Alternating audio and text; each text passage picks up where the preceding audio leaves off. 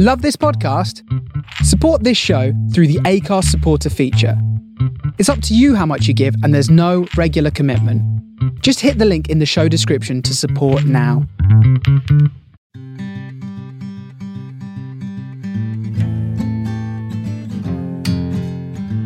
You're listening to Griefcast with me, Cariad Lloyd. How do we grieve for someone? How does it change and evolve as we get older? My dad died when I was 15, and it took me many years to be able to express what I had gone through. So I decided to create Griefcast, a chance to talk, share and laugh about the weirdness of grief and death. But with comedians, so it's not that depressing, I promise. Each time I talk to a different comedian about their own personal experience of grief, as we remember someone that they have lost along the way. Whether it was a long time ago or you've just joined the club, this is a chance to talk about the peculiar human process of death. Welcome to Griefcast.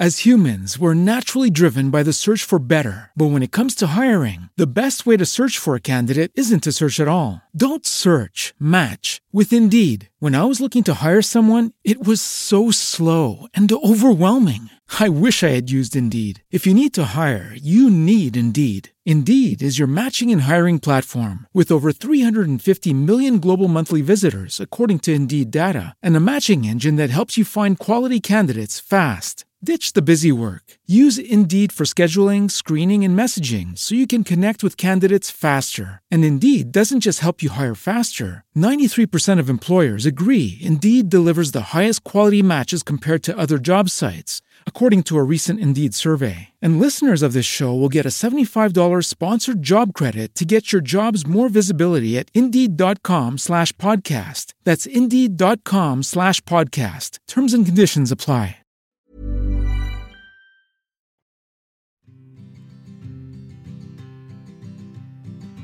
Hey Greasters, hope you're having an okay week. I had a sudden panic about what to talk about, and then I thought, I still feel like I don't know if anyone listens to this bit, because I have to put the intro in.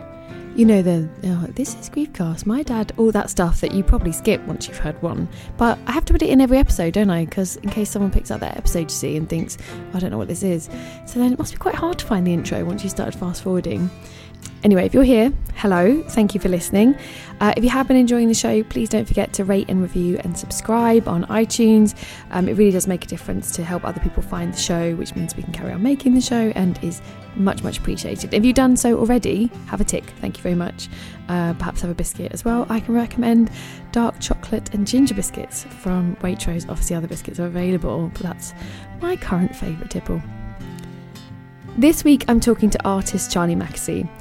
You might not recognise his name, but I'm sure you've seen his drawings before. He is absolutely huge on Instagram, and he's just had a book come out, The Boy, the Fox, the Mole and the Horse, which is out now. And he does these absolutely insanely beautiful sort of ink drawings of these characters, this boy, the fox, the mole and the horse, who are just the most heartbreaking, poignant, sweetest, lovely characters. And I often regram them on the Griefcast Instagram at the Griefcast, because I feel like Charlie's ability to capture grief is actually pretty powerful. So if you haven't seen him before, head to his Instagram and you can see all the examples of his drawings. They're absolutely beautiful.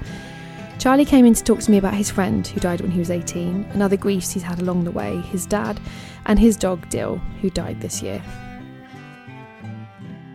Welcome to Griefcast. I'm here today with artist Charlie Mackesy. Hello. Hello. And you're not alone. I want to briefly introduce everyone that we are joined by someone else here today.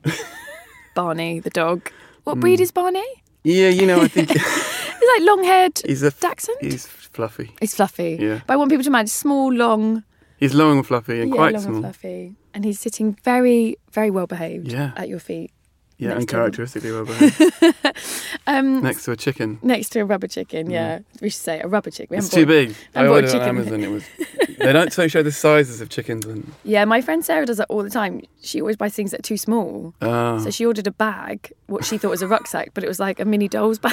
No. Yeah, she was really annoyed. Size of a thimble. Yeah, basically. That's like not good. For like, yeah, unless a tiny doll. A thimble. Charlie, people will probably know you from your incredible, beautiful Instagram pictures that you have been doing. But I guess you've been an artist for longer than Instagram is around, right?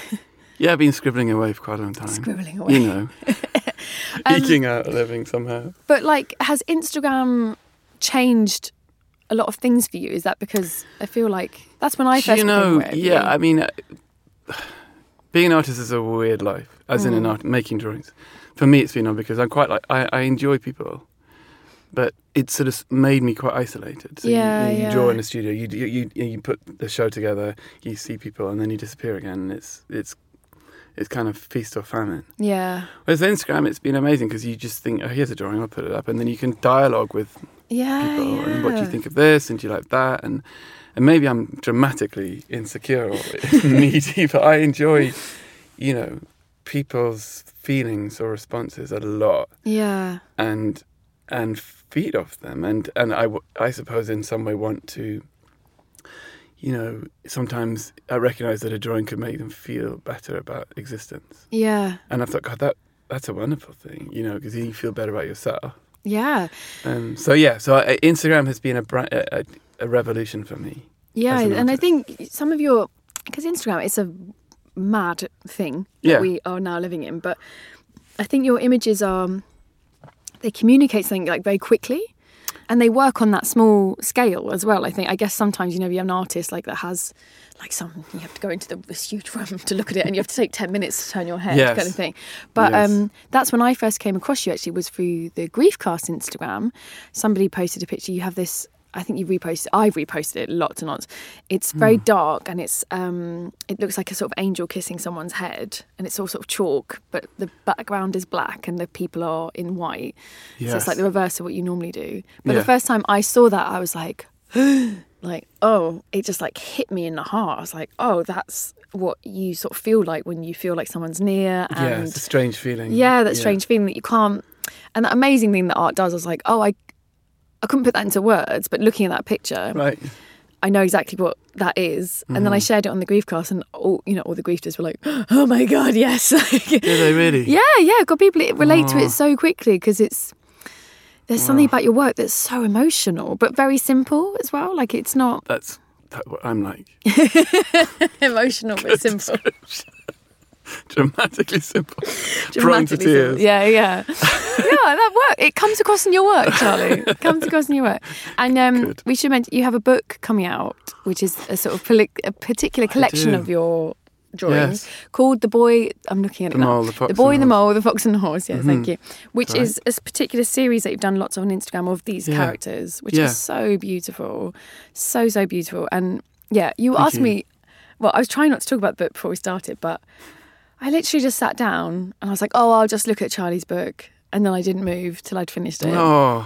And then I was like, every page, you're like, oh, oh, yes. Oh, And then I kept showing. I was like, look at this one. Oh, look at this one. Oh, this is nice to my husband. Look at this one. Simple but emotional. Yeah, but the drawings are so beautiful. You've got such a beautiful style. I'm a big fan of Mole because Mole's answer to everything is cake. I think, he loves cake. I think the mole should be the national symbol.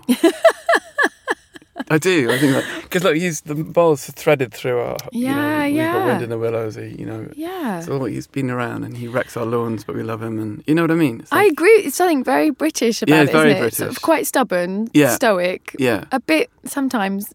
Quite short-sighted. But strong as well. Very strong. Like, determined. Yeah, God, I can really see that. It works. But what is our national animal? I don't even know. Do we have one? I think the mole should definitely be it. We must have one, but it's probably like something awful, like a stag or something, which is completely not... But he's also really endearing and sort of beautiful, but very ordinary as well, Yeah, and you can underestimate a mole as well, I think. Oh, yes. Those big hands. Yeah. But there's something quite humorous about The Mole, which I think The Mole might not appreciate sometimes. No, I wouldn't like it. Which is very British, isn't it? Yeah, it's very British. No, I love The Mole, and because my answer to everything is cake, and there's some definitely beautiful drawings where one of the other characters will say something very profound, and a mole will say, "Oh, we could have some cake." Right, I think that's for me. Well, I didn't realise there's all the characters. There's the boy, who's the inquisitive one asking questions, and the fox is damaged, doesn't say much, and the horse is, wise and strong. And I think that's the whole makeup of being human. Is that's all of us, to various degrees, Yeah. And everyone has this really radically different answers to any situation. And within me, I'll have an array of different answers. To issues. I'm never one single-minded about anything. No, I know, and I think that's where the pictures are again successful, because you'll be like, oh, the horse was wise today. Yeah. Oh no, the fox is right. That is true. That is hard, and it is. Yeah, I mean, they the book is so beautiful, and they don't follow you on Instagram, and they should. I'm always reposting it on the Griefcast because I think it's so apt. Thank you. Obviously, we're not here just to talk about moles today, sadly. Although Molecast, I'd happily do. Who are we remembering today, Charlie? Well, actually, staying with the book, I think the continuation of the book will be centred on grief. Something will happen. Wow! But not to mole. No, oddly, not to mole. I think maybe. Why were they all alone when they first met? I feel like something has happened. Something's happened to all of them. Yeah. Why is the boy alone? Yeah. Why is the fox damaged? Who is he lost? They've all lost. Yeah. The horse declares that, he can fly, but he's quit because everyone was jealous. Yeah. So they're grieving various kinds of losses, not just death, but loss of friendship and family. So I think inadvertently, I'm facing grief quietly in the first book. And they're meeting it with honest. It's almost like, I think, like you asked me who I'm remembering. The first person I remember is Jamie, who was my best friend. And when I was 18, we shared a cottage. We were sort of young farmers, and he was killed in his car. And I remember, they say that who are they? But I mean, what I'd say happened to me was I went sort of a bit mad. So you were both, how long had you known Jamie before? All my life. All your life. My best friend, yeah. Wow. And I remember we were helping organise his funeral with his mum and dad, and sort of seeing this red line being drawn within me, thinking everything from here is going to be different. Just watching his little coffin go into the ground, staring at it, thinking, what? Yeah. How does that work? Were you living and working together at the time? Yeah. I think, I was on my way to college, but we'd basically shared lives, Yeah. And how did you find out? Did you just get a phone call? Yeah. Or? Yeah. By the way, Charlie. And what was odd was, why I'm talking about, how we respond to grief is that my instant reaction, well, when I say instant, over the next 6 months, I started streaking. Not what I thought you were going to say. No. Yeah. And I would go to, because I suddenly, the red line was, nothing that really mattered before really matters anymore. Now. Yeah. Everything that, they thought was important, that, that what society declared was, up there no longer was, because they didn't matter. And I couldn't work out what really mattered anymore. What if you get a sieve, or what's remaining in the sieve. Yeah, especially at 18, and I think it's really, because I lost my dad at 15, and it's a hard time anyway, because you're trying to be like, okay, who am I, and what does the world mean anyway? Exactly. And then when this comes on top of it, you're like, oh right, it's all bullshit. What? What? It's all bullshit. Yeah. And I remember being arrested, and the policeman. I streaked at a race meeting because I thought, it's also really funny.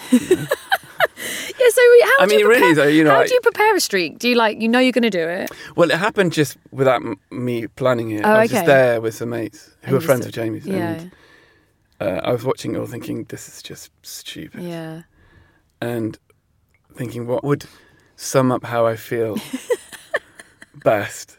I know. This is what. There were all people there. Have you got the right car?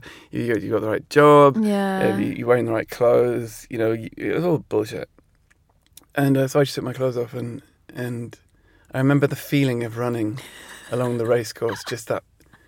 It's like swimming naked but better, and then falling every 15 yards or 15 feet or 5 feet in the mud, and then getting and being chased by police and all that. It was just very funny. It must have felt very a bit like doing bungee jumping, yeah, like exactly. Very adrenaline. Like yeah. I am doing this, yes. And no one is stopping me. Exactly. Yeah, and it is like that's so interesting because it is exactly the thing that you're like not supposed to do.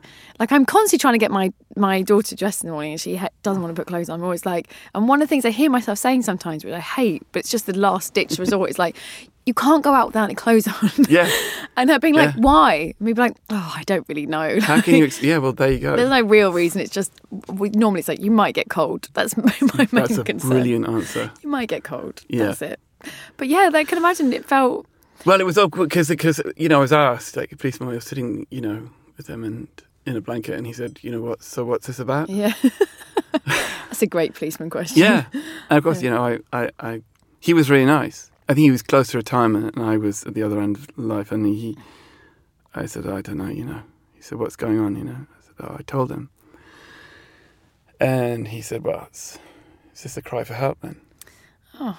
And I thought, fuck. Maybe it is, yeah. I remember feeling this surge of... And I held it back and I said, maybe. And he said, well, you could find less offensive ways of crying for help. Thanks. But we were sort of laughing, you know. And he said he didn't lack empathy. He clearly lost people himself. And I sort of concluded over time that grief is a bit like being bitten by a snake whose venom you're not prepared for. On a daily basis, it will make you feel or do things you're not, you know, ready for. And it can be anything from wanting to streak to feeling numb to wanting to smash a house up, you know. Yeah. It's pretty varied, isn't it? Yeah, oh God, yeah, yeah. And so streaking was one of my responses that I, you know, if someone had said, you know, this is grief, I'd have said, no, it's streaking.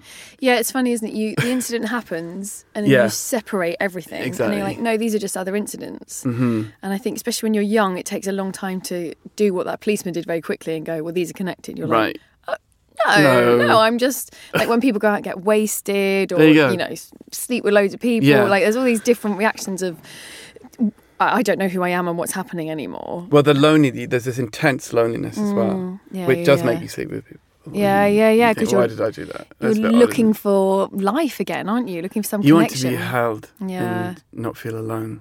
Yeah. And, you know, so it's a natural thing to do. Yeah. Isn't it? Yeah. Streaking.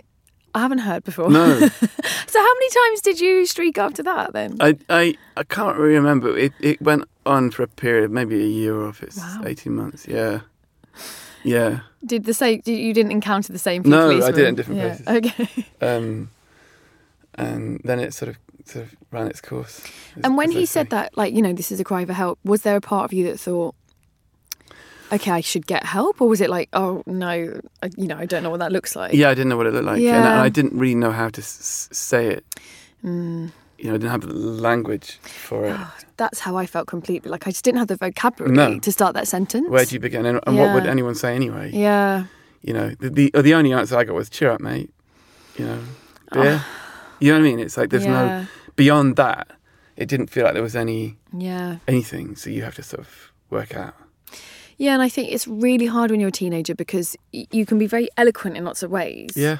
And, you know, vote and talk about things and drive a car, but what's happened to you, the emotion you're feeling is the biggest thing you've ever felt. Mm-hmm. And you know, people would say to me all the time, you know, if you want to talk, we're here. And I'd think, what does that mean? Yeah, what is like, what would, and I honestly was like, I wouldn't know how to begin the sentence of like, oh, well, somebody's died. He's my dad. Yeah, that's sort of all I could get to. Yeah, and I had like one session with somebody. But 15 as a child. Oh yeah, exactly. It's a complete child, and you know she tried, and I just thought, yeah, I really. And it took me years to understand because to me it felt it was weird because I'm very chatty and I'm very used to talking, and I was like, oh, I've got no words for this, which is like this. I don't like that feeling. Yeah, and it took me years to go. Oh, you just. it was bigger than anything you'd ever dealt with, and you just didn't really know where to begin, you know. And people at 25, 35 don't know where to begin. So you know, it's a really interesting thing to say, because I remember when the grief really surfaced, I remember talking to it. Oh, wow. Because it became a physical pain in my stomach. Oh, that's very common, yeah, the physical nature. Yeah, and I went to a doc, I went for tests, and they're like, sorry, mate, you know, you seem all right. And then so I lay in my bed and I spoke to it and I said, okay, how big are you then? Wow. Show me how big you are. I know this sounds completely mad, but it's what I did. And I allowed it to grow, and it grew into the size of a house. Wow. That was crushing me into the bed. And I was like, fuck. Like, that's big. This is big. What?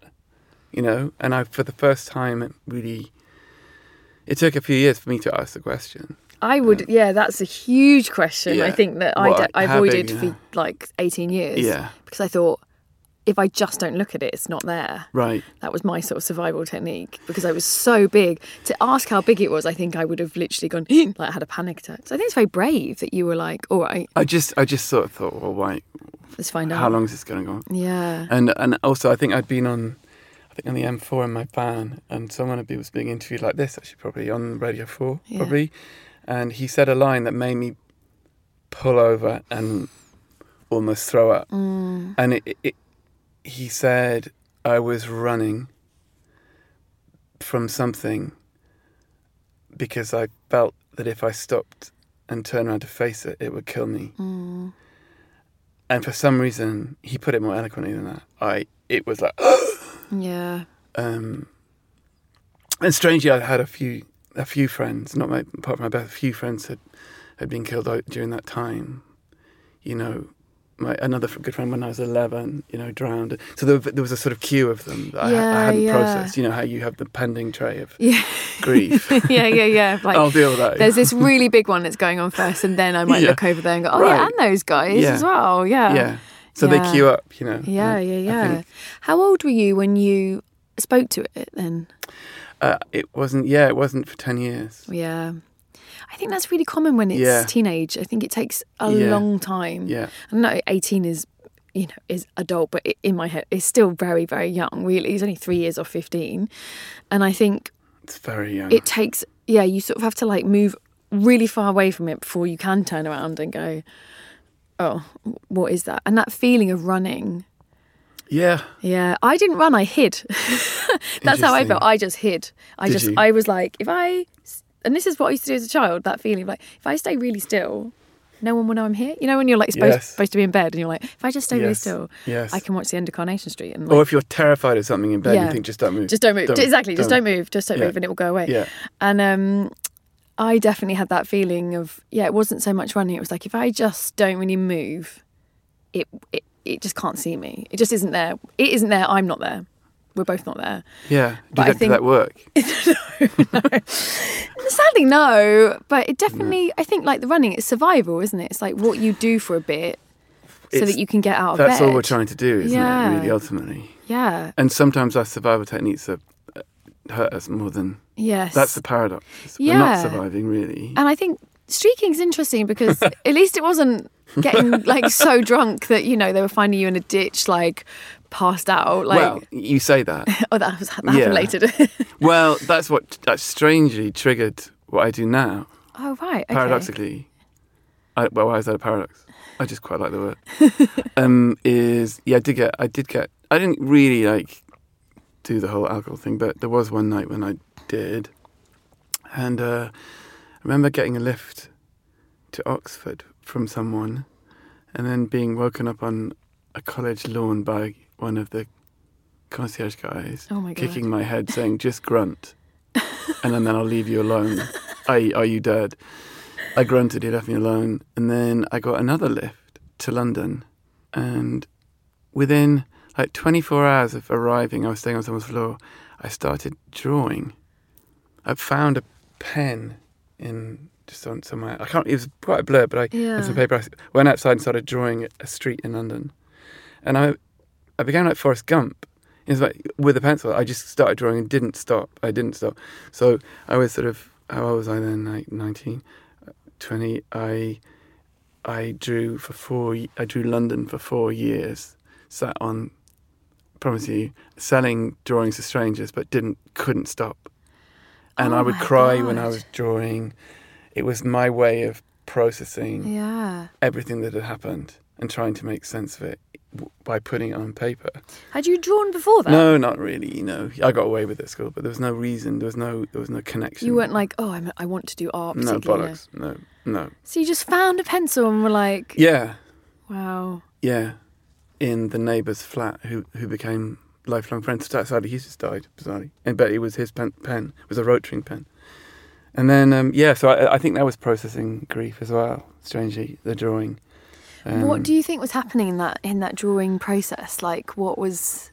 I would listen to music. I had, 3 cassettes. TDK. Heady days. Yeah. Cassettes. You know, I remember them. Yeah. You know. Yeah.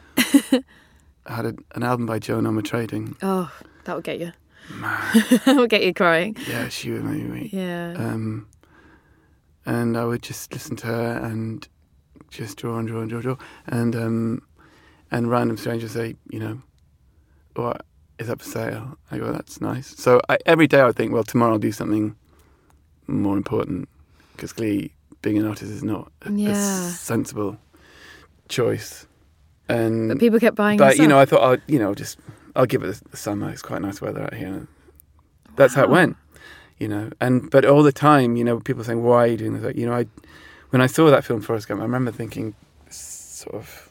That running, that's whatever he's doing, I was doing. Yeah. And clearly I'm still doing it, Yeah. Made a book out of my Gumpisms, It's like, yeah. Shit. Okay. I think it's really interesting what the creative process can do. Yeah. Like how you could, and it's so interesting, because I was just thinking about, because I've never really thought about that before, about running and hiding, and how I definitely hide. And that's how I felt about doing like characters and comedy and improv, because I could hide. Going to them. I would hide in there, and then my world didn't exist. So I would be like so in character.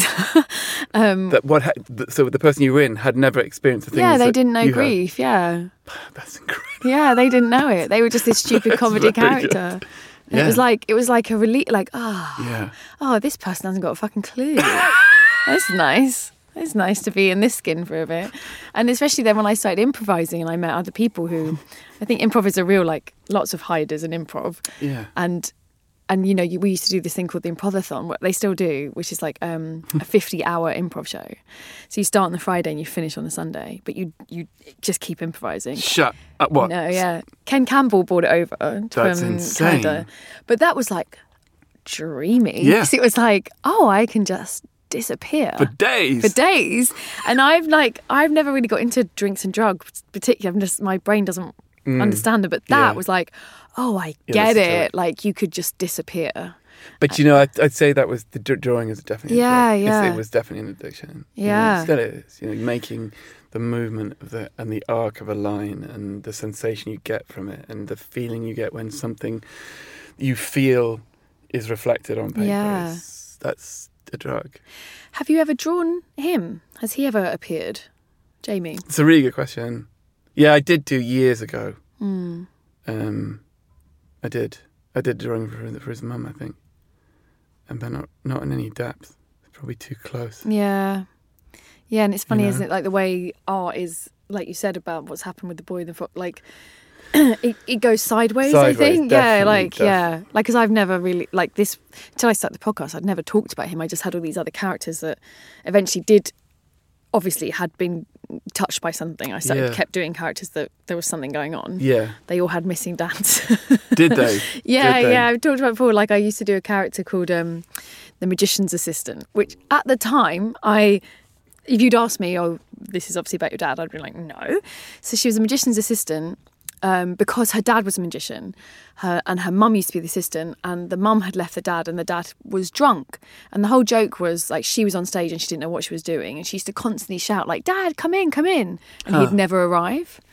Wow. And she'd have to do the act, and she'd be like, he's just coming, and then she'd like, oh my god, he's pissed, okay, and she'd have to do this like skewer through the thumb, and I'd get it wrong, and there was like fake blood everywhere, and it's funnier than it sounds. No, it sounds very good. But it wasn't until years later I was like, Oh my God. Like that's like that is not even hidden psychology, is it? It's like, oh, her dad wasn't there and she couldn't get him to appear. Like, oh, well done, Cariad. You really hid your pain in that one, didn't you? I didn't even notice at the time. I was like, oh no, that's funny if he doesn't come on. You know, like you said, it goes sideways. It definitely goes sideways. Yeah. And I think you only realise in way after. Oh God, yeah. It was years after I stopped doing that character that I was like, oh yeah. And then I started thinking about all the ones I'd done in the Edinburgh shows. I was like, oh, they all had a problem with their dad, didn't they? Oh. Mm-hmm. And I think once I realised that, it became easier to talk about him in a more straightforward manner, because it was like, oh, I see, that's what I'm doing. But also it's just sometimes just too raw to be direct about it. Yeah, definitely. Yeah.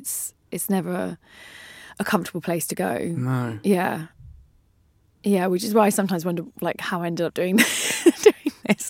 But then I think also I'm very much in control of it. Like, you mean this podcast? Yeah, as in, like, I have to talk about him. And it was very raw at the beginning. But actually what's happened to me is because I've talked about it so much, it's not as raw anymore. Of course it's not. And I think that's, the talking about things is the thing we struggle... I certainly struggle to do most, but need to the most. Yeah, it's like, it's so hard sometimes. Yeah. And by creating this, because often I remember trying to talk about people like, poor Charlie. Anyway, what are you doing tomorrow? Or whatever it is. Because everyone finds it. It's a bit of a taboo in our culture, death, probably, which is why this is so good. It's actually to just talk about it. Yeah. And and laugh about it too. Yeah, that's, that you can have that moment.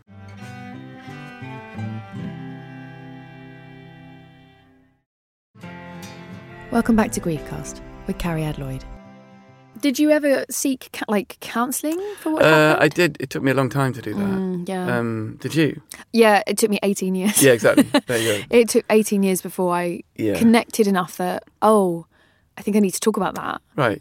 And what's hard is the further you get away from it, you think, well, it can't still be that. It was ages ago. Surely, my body's a different body now. Yeah, exactly. No, it doesn't work like that. Trauma is, it's held very deeply. Very deeply, and remains. And it took me a long time. And also there's a sense that, what's the point? Like, why bring up again? Yeah. Is this going to do anything? Oh, God, really? For years I definitely thought... my attitude was like, well, it's not going to change it. It's not going to bring him back. No. So what's the point? Yeah. And I'm still seeing the same therapist that helped me. Yeah, whenever it was, I decided to go 18 years after he died. Are you? Yeah. It's amazing. Yeah, it took a while to find someone, and then when I did find someone, and when we started the conversation, which it was like, I had to physically drag myself there. But I was in such a state, I thought, you think you have to do this? Yeah, me too. When the house was crushing me in bed, that's when I thought, okay, I can't. Yeah, even if you're like, I don't want to, like, I think you have to. You've got a house on your chest. Yeah, exactly. And then that was so interesting, having therapy for the first time, was it made me understand, like, even though you can't change it, there's still things that you need to talk about. Yes. Because I was like, well, what's the point? It's not going to bring him back. Yes. It was sad. End of story. Yes. And then when we would talk about different aspects of things that happened that I'd forgotten, or I'd forced out my brain, you're like, oh yeah, I am still sad about that. And I guess I just needed to say that. And now I feel a bit better. But so you almost cut your brain. It's like, no, that won't make me feel better. Well, that's that's a survival thing. Yeah. So why create pain by talking about it? Yeah. And when the pain's already there, you just think you're creating it by talking about it. You're not. Yeah. It's you're healing it. Yeah, you're healing it. But that's such a backwards, I think, for your human brain. You're like, no, it's painful to talk about, so I won't talk. Yeah. I won't talk about it. Well, it's very interesting. Someone said that the root of procrastination is the fear of pain. Oh God, I'm one of the world's worst procrastinators. For instance, it's me too. But so why don't you bother to clear out your house? Yeah. Why don't you do that? And I realised the reason why I don't is because it brings up some kind of pain of abandonment. Oh yeah. So no one's helping me. I wasn't helped when I was little. I went to centre with the boarding school when I was 7. All that shit. So don't visit this. Don't do this because it will make you feel pain. Yeah. So don't get therapy because guess what? It'll be painful. About it. Right. So you avoid the pain by just diversion. And that's what I probably still do a lot of. Yeah. And I was just frightened of it, but it's in us anyway. So why not like put it on the table. Do you know what I mean? Yeah, absolutely. That's how I feel. Like, I mean, a mate of mine said, "Oh, I'm not going to do that because it'd be like opening a can of worms." Mm. And I'm like, "Well, I'd rather worms weren't in the can." In the fucking can. That's such a good example. Like, right, you've got a can of, don't eat what? That can of worms. It's still in your cupboard. Get it out. Right. Like if something's mouldy, you'd be like, no, leave it. It's been there ages. Yeah, right. The worms are happy. I'm happy. What's the big deal? Fine. It's look fine. At the label. It's cute. Hasn't got a worm on it. Yeah, my mum always used that phrase, like, "Oh, it's just open a can of worms." And I agree. I think the trouble with it is at first, and that's what I never understood. Yeah, it's debilitating. I tried to have therapy a couple of times, and it was just a nightmare because this can of worms appeared, and I thought, "Well, I can't deal with this. This is horrific. I can't live my life.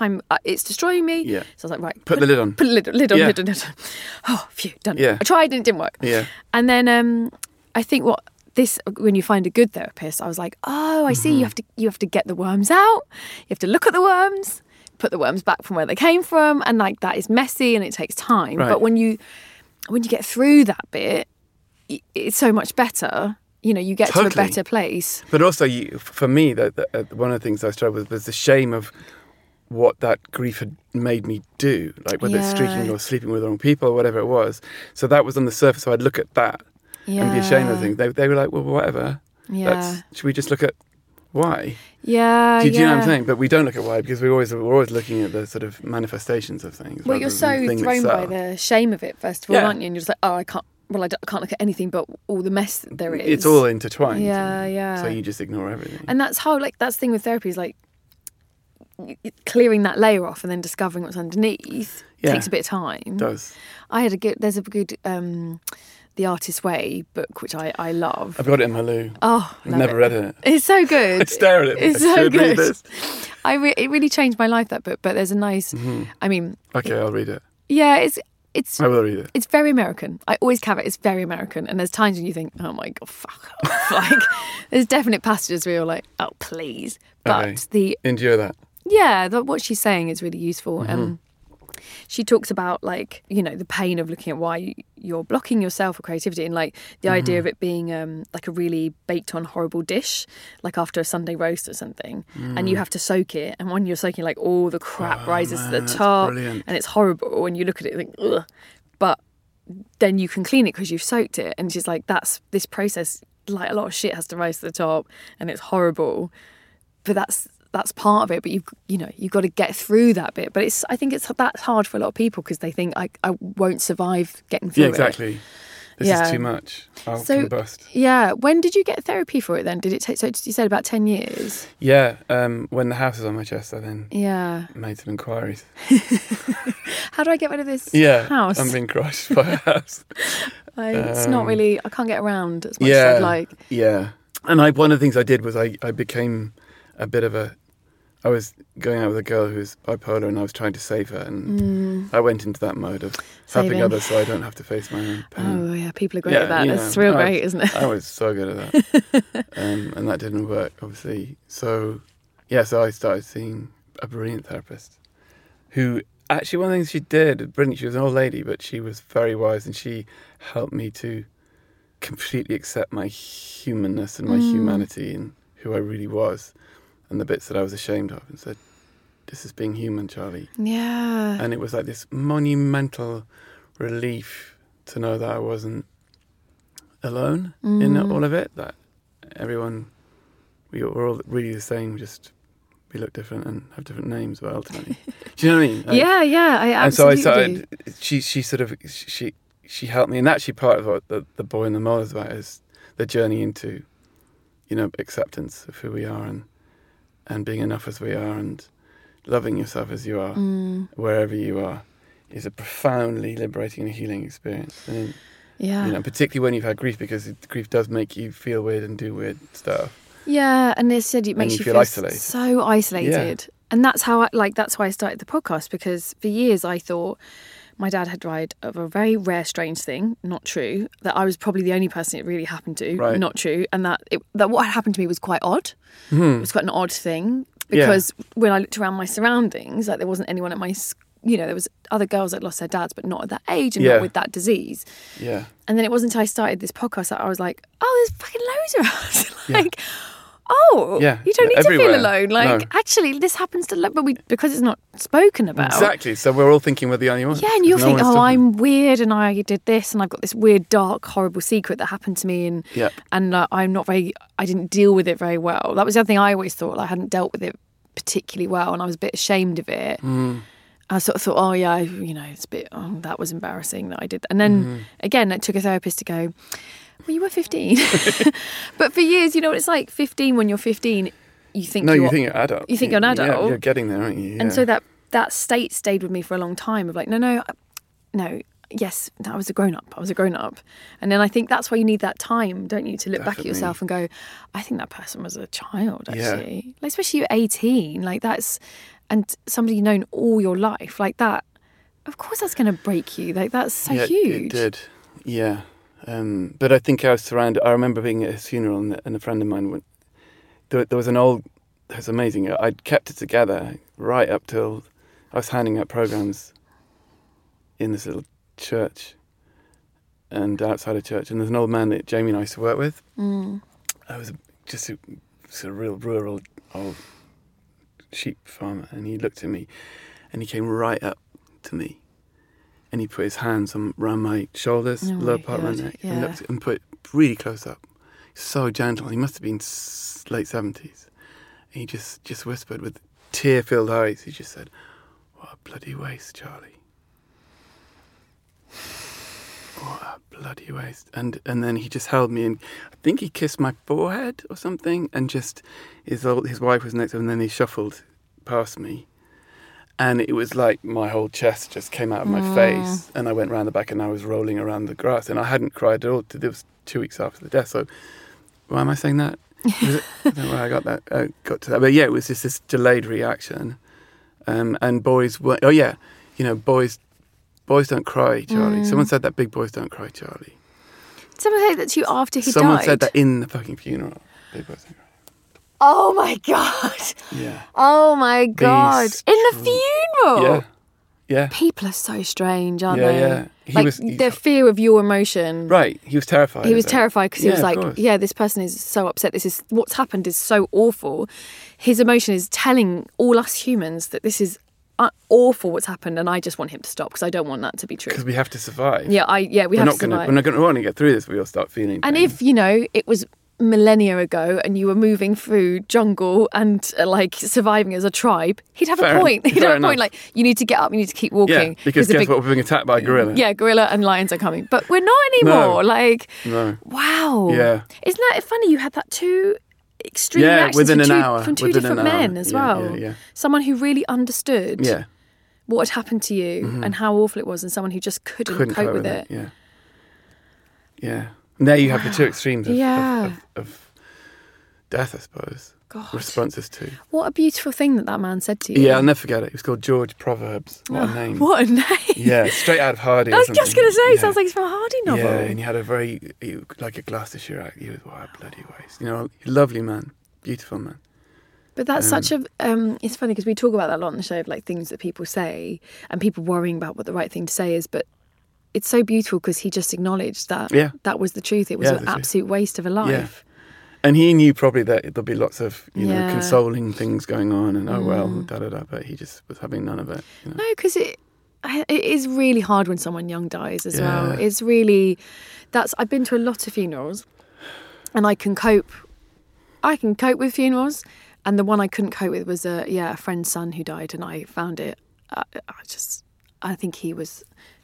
21 or something like that, and I found it so difficult, and I was ashamed of my reaction. I thought, God, why you can't even I found it difficult to breathe in that room, because it was just like, it was just so fucking wasteful, you said, exactly. Just like, oh no, what can you even say or think that's constructive? And everything your body wants to stop time and be like, no, not that, come on, not that anything but that. That's crap, don't do that, and it's unstoppable, and it's happened. Because my dad, when he died when he was 83 of cancer, but it was so different because we processed it together, my family and him. We talked about it, and it progressed. It was mesothelioma, it was that lung cancer, and we even though the death itself was traumatic, we had time, and it wasn't this cliff edge. Yeah. You know, admittedly, it still made me go insane, but in a different way. Yeah, and I think that we talk, again, you know, people say a lot about things happening out of time. Yeah. And, you know, my dad was 44 and, right. like, but even that, I feel like there was somewhere in my brain I was like, oh, you know, dads do die. Like, this is how, whereas my grandpa, it broke him. Like, he just couldn't. Really? Yeah, he just said it's not right. It's all he'd ever say to me, Cariad. It's not right. And as, you know, 15, right. You're like... Yeah, but I don't know what we can do about that. And he died 6 months after my dad. He just was like... That was it for him. I'm out. I'm not doing this anymore. And it was really sad, but I did understand in a way, even as a 15-year-old, I was like, yeah, you've had to bury your son. That's... Yeah, I mean, I remember that the farmers who lived next door to us in Northumberland, Brian's dad... died, and his wife, they were very close, the two of them, and I remember his wife died, who was fine, died 2 weeks later. Oh God. I always remember thinking, what? Yeah. But she was just like, okay, well, that's it then, I'm out. Extraordinary. It's so common. It's so common. Yeah.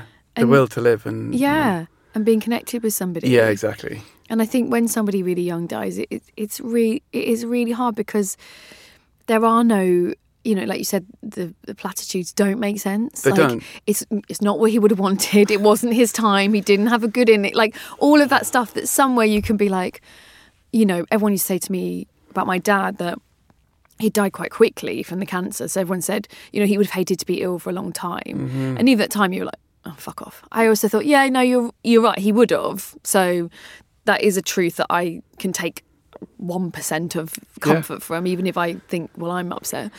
I would have liked more time. Yeah. But when someone young, it's like, there's nothing, is there? There's just, it's so difficult. It's barren. It is. It's a lot of pain. Yeah. A lot of pain. And you're in a foreign land with no tapes for it. You know, no one can teach you how to do this. There's no course you can do.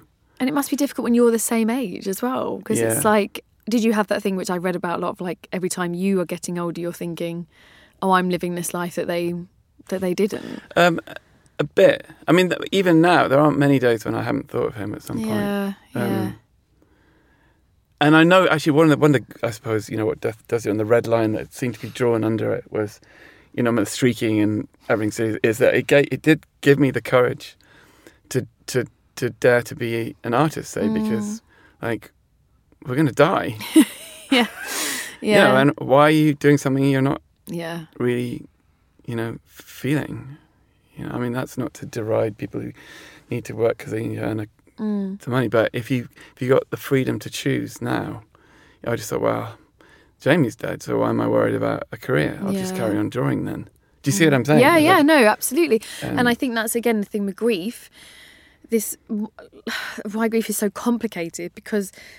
we've talked about this before, like, there are benefits. Yeah, bizarrely, yeah. Bizarre benefits, and I think everyone feels a bit ashamed for saying that, but we all have stuff where we're like, oh, it taught me this, I wouldn't have done this. Like, I think it definitely... I call it, like for, like, 5 years, definitely, afterwards, I was on fire. Like, I was going to say, it's like being in flames. Yeah, like, no one could touch me. Yeah. It was like, what are you going to do? Yeah. My dad just died. Yeah. Do you think I give a shit what you think? Yeah. Like, and that's quite powerful as a young person, because a lot of young people normally are like, oh, well, how do I fit in? And I was like, I couldn't give a shit. I don't worrying care. What people think. Yeah. Just doesn't, yeah. It's but not then that came back to me later. That's what was annoying. Yeah, it's really annoying. It's way through. And I was like, oh, no, I care again. Yeah. Because it was such a sort of joyous. So free. Yeah, it was so free. Yeah. You could literally streak on a race course and not care. Yeah. It's funny because the other loss, I was going to do Jamie and my dad, and also my dog who died, Dill. She died this summer, and the oddest thing about it is, you know, I remember when I got it, that's 15 years ago. I chose her because I liked her grunting, and she had a white paw, and when she was little, and I remember when she was about 6 months old or less, I went on holiday and left her with a friend, and when I came back, they just said, look, she howled, she's a nightmare. And then when I picked her up, she peed all over me. And I kind of thought, right, I'm not going to leave you again. Mm. I'm just not going to. And the height of my dysfunction is I didn't ever. So I haven't, this is the truth. Mm. What year are we in? 2019. Yeah. I haven't been on an airplane since 2004. Because of Dill? Yeah. Oh, Charlie. So, you know, maybe we could save the planet by getting dogs. Dogs that don't want you to leave. That's the key. Some don't care. Dog's like, yeah, see you later. You get a codependence situation. Yeah. So I buried her in the summer and... Did she just die? Was it old age? Yeah, I mean, she was 15 and everything started going wrong for her. Mm. But we were inseparable. But she, you know, the difference between a dog, say, and a human is... Humans will say to you, okay, I'm going to go to work now, or I'm off for a couple of days, or, you know, I love you. But whereas there's this constant companion looking at you and loving you, and even however awful you are, they just keep loving you. Yeah. And then suddenly they're in the ground. Mm. And that's a very strange thing. But why say it? I mean, there must be, the good side of it is that, you know, I can... go to America. Yeah, you could have a holiday. But I haven't yet. I've got Barney, so actually I probably won't leave him now, so I'm stuffed. I'll never get on a plane. Yeah, because Barney's not used to it either, because you didn't go because of Dill, exactly. Right? So Barney'd be like, what? What's happening? Yeah, you don't go places. No. That's not the deal. No. Yeah, Dill told me. Yeah. You stay around. She was like, don't worry, I got in early and I dealt with it very early. On my way here, I was thinking, okay, I wonder how they'll cope with Barney, because I can't leave him in the house. Because he's grieving. Oh. So I brought him, vainly hoping that you go, oh, we like dogs, and thank God you did. Yeah. Here we are. So you think you've definitely seen Barney reacting to... Oh, yeah, dogs grieve. Yeah. Oh, my gosh. And it's the best thing you can do for them is to make sure they've seen the really? Body. Which is exactly the same they say for humans these days. Yeah, you've got to see the body. Like my dad, we put his dog on his chest. Wow. And Nellie, she sniffed his chin and chest, looked at him, looked at me, looked at him, sat down on his chest, and then put her on the ground again. And she knew. She was like, okay, that makes sense. Whereas if she hadn't seen, she'd be always constantly wondering, well, where is he? Does he need me? Yeah. Should I go and find him? Right. Guys, like, are you aware that he's not here? You know, I'm talking about this. Yeah. You know? So I did that with Barney. When I buried Dill, he was with me, and he sat and looking in the hole and looking at me as I was, you know, bloody awful experience for him. I want to cry now. I really want to cry. Yeah. It's funny what gets you. Yeah. You it's know. Like just the idea of a little Barney just looking at Dill. For me, the deep fear of me was always how what snake venom is this that will act out? Because, you know, how will I deal with this? Mm. And how have you? That's really interesting. I think probably doing the.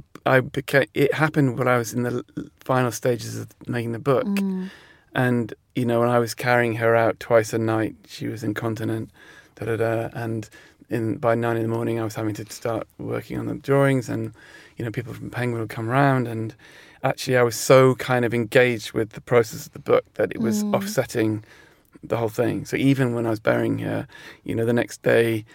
Various people from Penguin came around to the house and they cried because I said that's where she is now. And so really now that it's finished, it was the sort of train hitting experience where, oh my God, this is, here we go. I've lost her. But I think again, because it was a slower process and I was aware of her mortality. And actually and this is an odd thing to say, but one of the ways I dealt with it, I used to say to her was, I'm not far behind you. As in, this is not a unique experience to your dog. We're all going, and actually it's the ultimate statistic that one dies. So even though the loss is agony, I think I just thought, wow, I'm definitely mortal. I'm definitely flakier than I was. And so it hasn't, I think because of the gradual decline, I'm quite, you know, in the end I took her to the vet with a friend and without any intention of putting her down. But she just had a very bad night and the four of us around her and she was always nervous of that, but she'd fallen asleep on the trestle and I said, okay, so what would you do?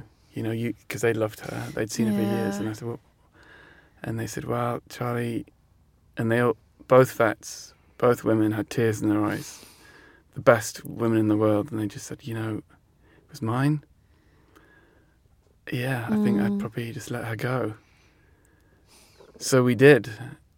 There and then I held her head, and kissed her head, and she was gone. And I carried her out and put her in the back of the car. And then the car broke down on the way home. Oh, and what the fuck's sake? What's that film where they have the grandfather? You know, the hilarious one about the little girl who wants to dance. You know, Little Miss Sunshine. Yes, yeah, so yeah, I had her in the back, you know, and that, anyway, why am I talking about that? Yeah, it's hard, a difficult time. I think, and we've again, you know, we have an episode. Michael Legge talked exclusively about his dog Jerk. Really? Yeah, because he the thing is amusing but true. He said his aunt died similar time to Jerk. He definitely felt less. But yeah, he said, look, I was sad. Sad that Auntie Mary's gone. But he said, did I live with Auntie Mary? No. There you go. It's 24 hours. He said, did Auntie Mary come and put her head on my lap every time I had a shit gig? No. Did Auntie Mary wake me up every morning? No. Did I take Auntie Mary for walks? No. And he was like, you know, she lived far away. And I thought, that's a sad thing. But he was like, of course this has affected me more. Yeah, and fuck off anyone who tells me it shouldn't have. It shouldn't. Yeah. Well, that's the thing is you should never, you know, whatever you feel is fine. Yeah. Because, you know, I remember thinking I don't feel anything about, you know, when my dad died, I went numb. Should I be feeling? And then suddenly, you know, that's the venom, is it? And suddenly, you know, I don't feel bad about it because it's going to hit you. Yeah. I do often think when people go, yeah, I'm fine actually, I think, yeah. You are now. Don't feel bad about it because it will come out at some point.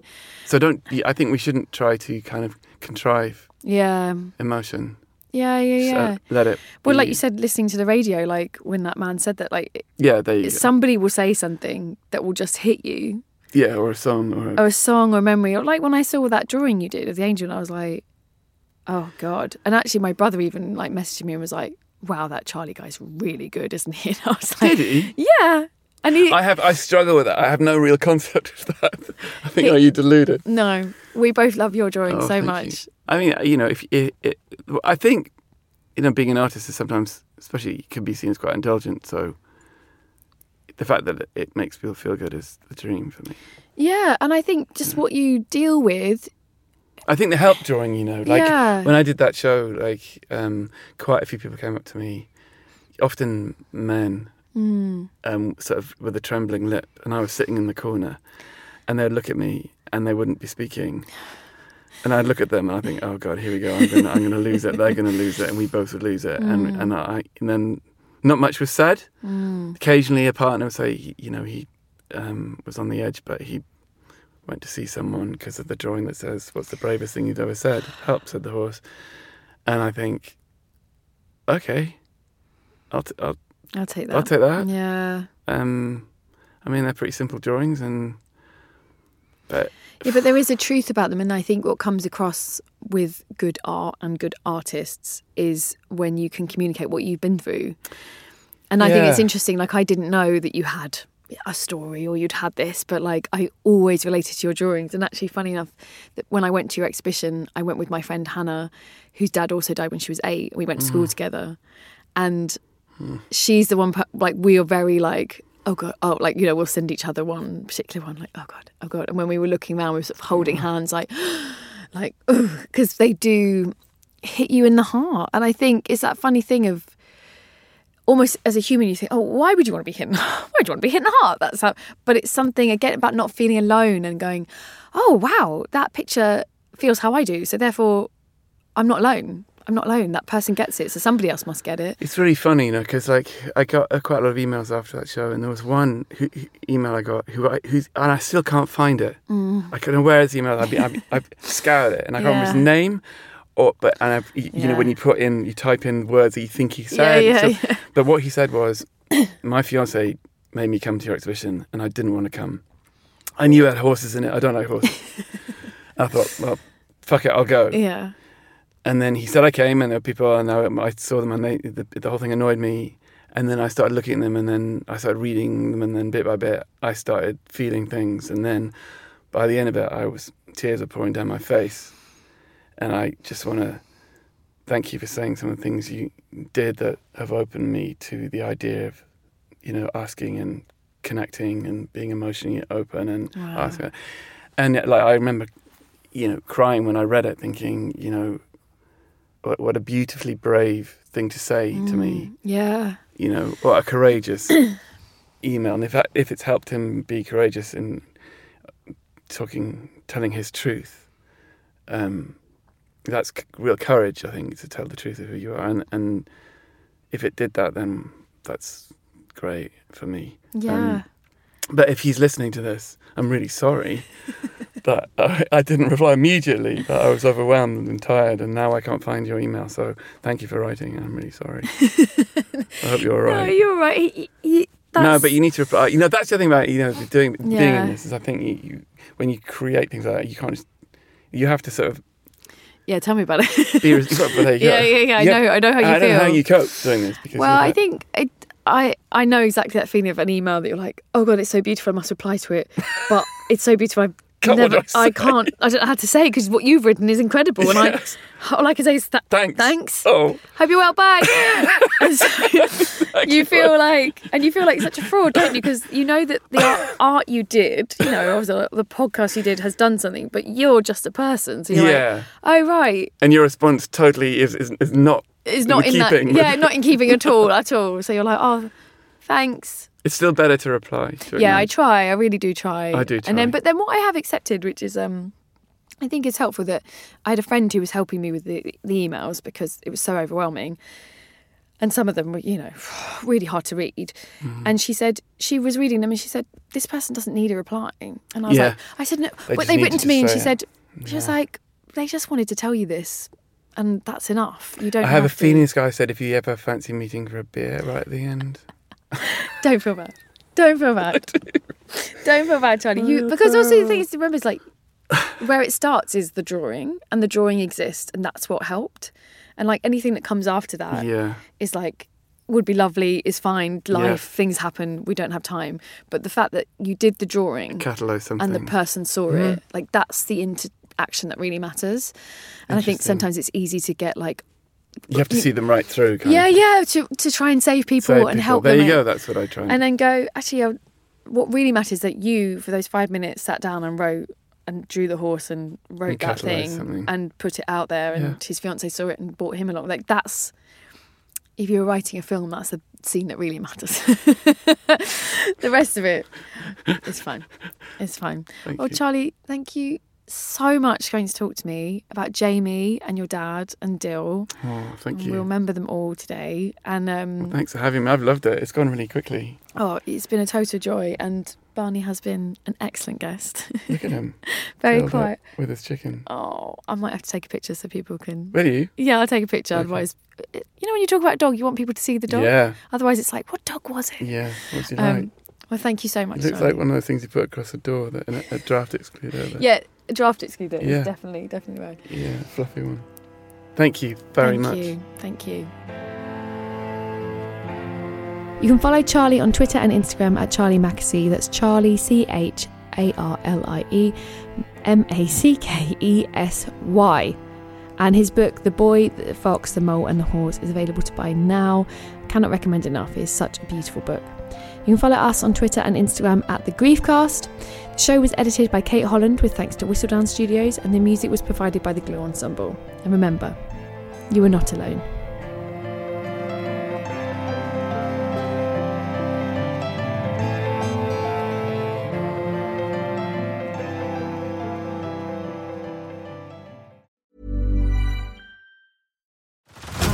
Head over to Hulu this March, where our new shows and movies will keep you streaming all month long. Catch the acclaimed movie, All of Us Strangers, starring Paul Mescal and Andrew Scott.